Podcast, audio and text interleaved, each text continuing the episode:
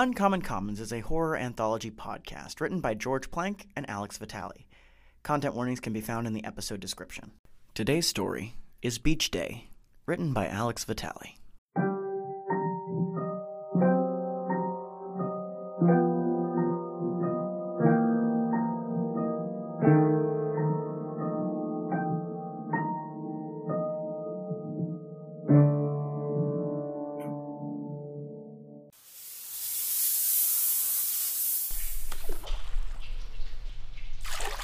Man, I'm not even wearing my trunks. John, where are we? Well, we fell through the sand in the foyer, so that would make this the basement. Last I checked, the basement wasn't filled with water. Maybe it flooded. Ah! What? Something touched my foot! Oh, fishes. The plural of fish is fish. John. Not if there's more than one type of fish, Jane. Oh. Oh, was that a fin? Quick! Let's climb onto these boxes. The water's rising. Whatever we're going to do, we had better do it fast. I'm open to suggestions if you have any. Uh, what's your sign? What? What's your horoscope? It's a fuchsius. Really? Oof. Anyway, do do do do do do do do. Ah, here we are. Tensions and floodwaters are rising. Read your story. Is now really the time? No. Okay. Summer vacation, the single most important event of the year, right after Christmas and birthdays. The time of year when families travel all over the map to go on a plethora of different adventures.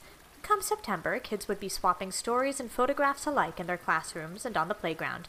Tales of far off places and fancy beaches and isolated resorts on remote tropical islands. Not Sean, though.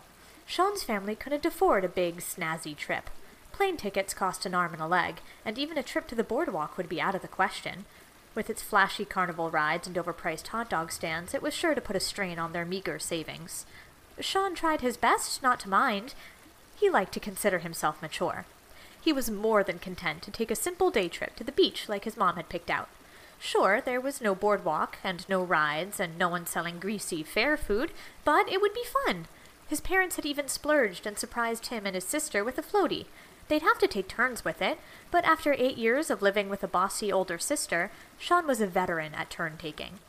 He gazed out the window as his dad drove down the bumpy dirt road, watching as thick forest gave way to rolling, grassy dunes. His mother had heard about the beach from a friend in her book club. It was small, Deborah had said, and relatively unknown. Undeveloped as it was remote, it would be the perfect place to get that private beach feeling without having to fork over an ungodly amount of money. In fact, the beach itself didn't have an entrance fee. After driving an hour and a half through increasingly rural terrains, Sean reckoned that that might be because nobody wanted to travel this far to empty the donation box. Finally, though, they seemed to have arrived.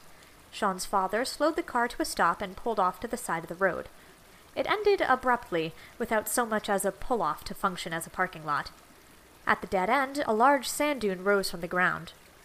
The only indication that there was anything beyond it was a crooked sign that read, Oyster Cove Public Beach. Beyond it, stretched over top the dune, was a dilapidated wooden walkway, far from a boardwalk, but Sean didn't care. His family piled out of the car, and both Sean and his sister Sierra made a beeline for the path. The old, rotting wood creaked painfully under their weight as they dashed over it. On the other side was. a beach. At least, Sean supposed you could have called it a beach. In reality, it was more of a spit. A little stretch of sandy land strewn heavily with washed up debris. Shells, oyster, Sean would later learn, mingled with kelp and sea foam alike, creating a stark border between ocean and beach. The ocean itself was thicker than Sean had imagined. The surf seemed to linger as it lapped at the beach, oozing slowly as it receded. Sierra made a break for the shallow waves, not caring as the water dripped off her in thick strings.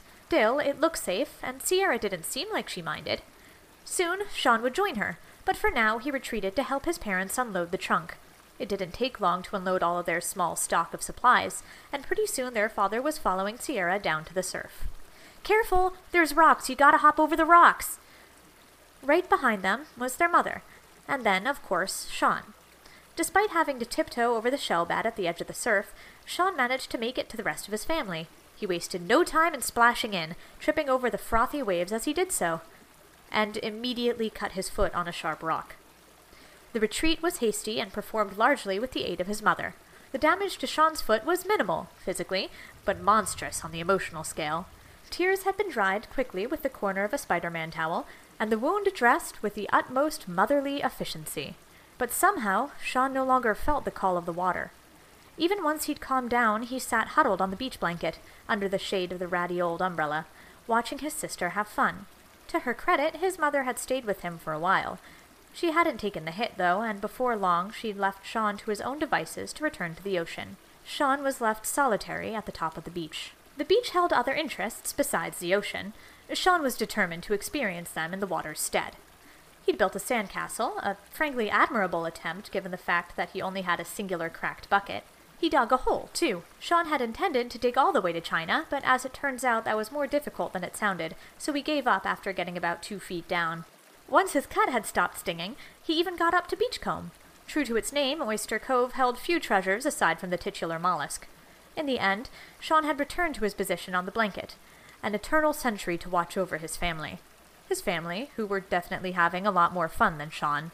Sierra was busying herself playing mermaid, or maybe dolphin, and their father was trying to splash their mom. Sean felt a pang of longing, mixed with a little jealousy, and made up his mind then and there. He was at the beach, darn it, and he was going to have fun if it killed him. Hiking up his swimming trunks, Sean marched with purpose down to the beach, carefully hoisted himself up over the sharp rocks, and took one big step into the waves. As the sole of his foot connected with a warm, slick, spongy algae, his resolve disappeared.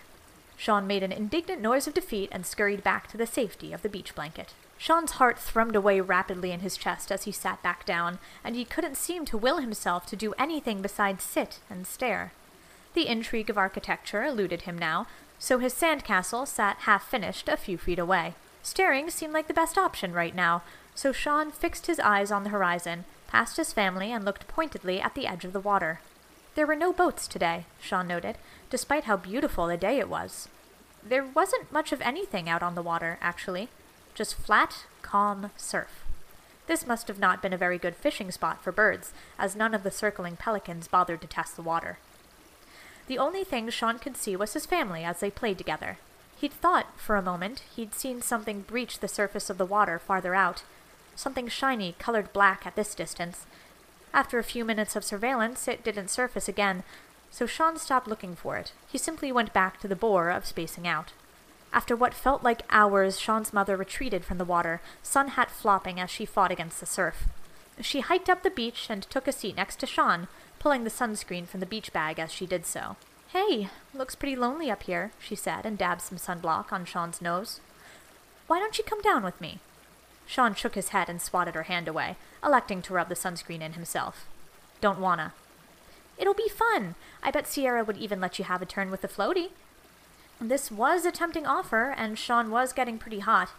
He glanced out at the water to where Sierra and their father were playing. He was spinning her around as fast as he could in the inner tube, and she was squealing with utter delight. That looked fun, and Sean wanted to try it. The ocean was gross and dangerous here, though, with its sharp rocks and slimy kelp. That fact far outweighed his desire to play around with his family. His mother, in all her infinite wisdom, pinpointed his concerns in an instant and took pity on him. You know, I bet I could lift you over the rocks and stuff, she suggested as she turned Sean around and rubbed sunscreen into his back. That way you could come hang out with us. It's much better out there, I promise. Sean had to think about this for a moment. If his mother lifted him over the rocks and the algae, the danger was past. He could just hold on to the floaty once they got out there, and it would be fine. With only a small amount of internal debate, Sean took hold of his mother's hands, and down to the waves they went.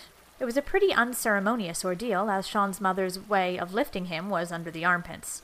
Over the rocks they went, and over the algae too, and before long his mother had set him down in the thick surf. Sean didn't really want to risk touching anything gross again, so he just swam the rest of the way to his folks. He grabbed hold of the inner tube, and Sierra splashed him with a laugh. This started a family wide splash war, and before long Sean had forgotten what he was even worried about in the first place. The sun was shining bright above them without a cloud in the sky, and the water was pleasant and warm. and Sean had his favorite people around him. Who cared if this wasn't one of the big fancy trips his classmates took? This was a perfect vacation. Then, the jaws closed shut around them. Gross, my socks are wet. Ugh, there's sand in my shoes. Hey, don't pour that out here. You'll get sand all over the floor. I've said we should leave our shoes by the front door so we don't track in anything from the outside. Right, because I'm getting real sick of cleaning the void out of the carpet. You're like this every single time. Well, we it's not a kind of my fault that you just never listen to me. thing. This is There's getting only- There's only two of us in this whole apartment, and we're There's trying to. nothing on This the place was white when we came in here, and now It's there's. still white.